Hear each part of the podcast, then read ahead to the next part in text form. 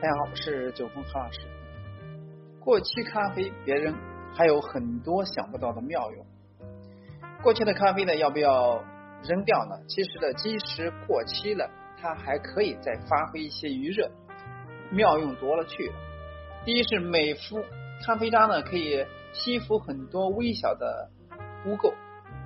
沐浴乳可以混合少量的咖啡渣，或者咖啡渣混。橄榄油搓揉，既有咖啡渣的细微颗粒，彻底的清洁皮肤。第二是用咖啡渣呢按摩皮肤，具有紧肤和光泽皮肤的作用。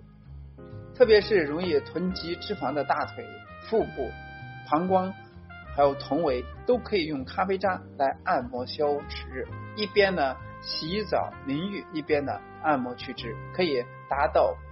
紧肤减肥的效用。第二是，第三是清洁，用来洗手，咖啡渣呢混合洗手乳去污，效果特别好。第四，家中有铜制品的，外表了不经任何处理，如上漆、电镀等等，可以用布包住残留的咖啡油。那擦拭保养这些铜器，或者说装到丝袜里边，用来打磨木地板，可以达到打蜡的效果。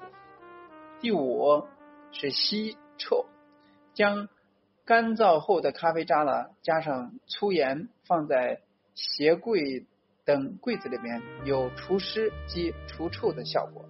第六是咖啡渣了放在烟缸里边，可以去除烟臭味儿。那掐掉烟的时候呢，就会有咖啡的香味儿。很多咖啡店呢都是这样的，也容易熄灭烟蒂。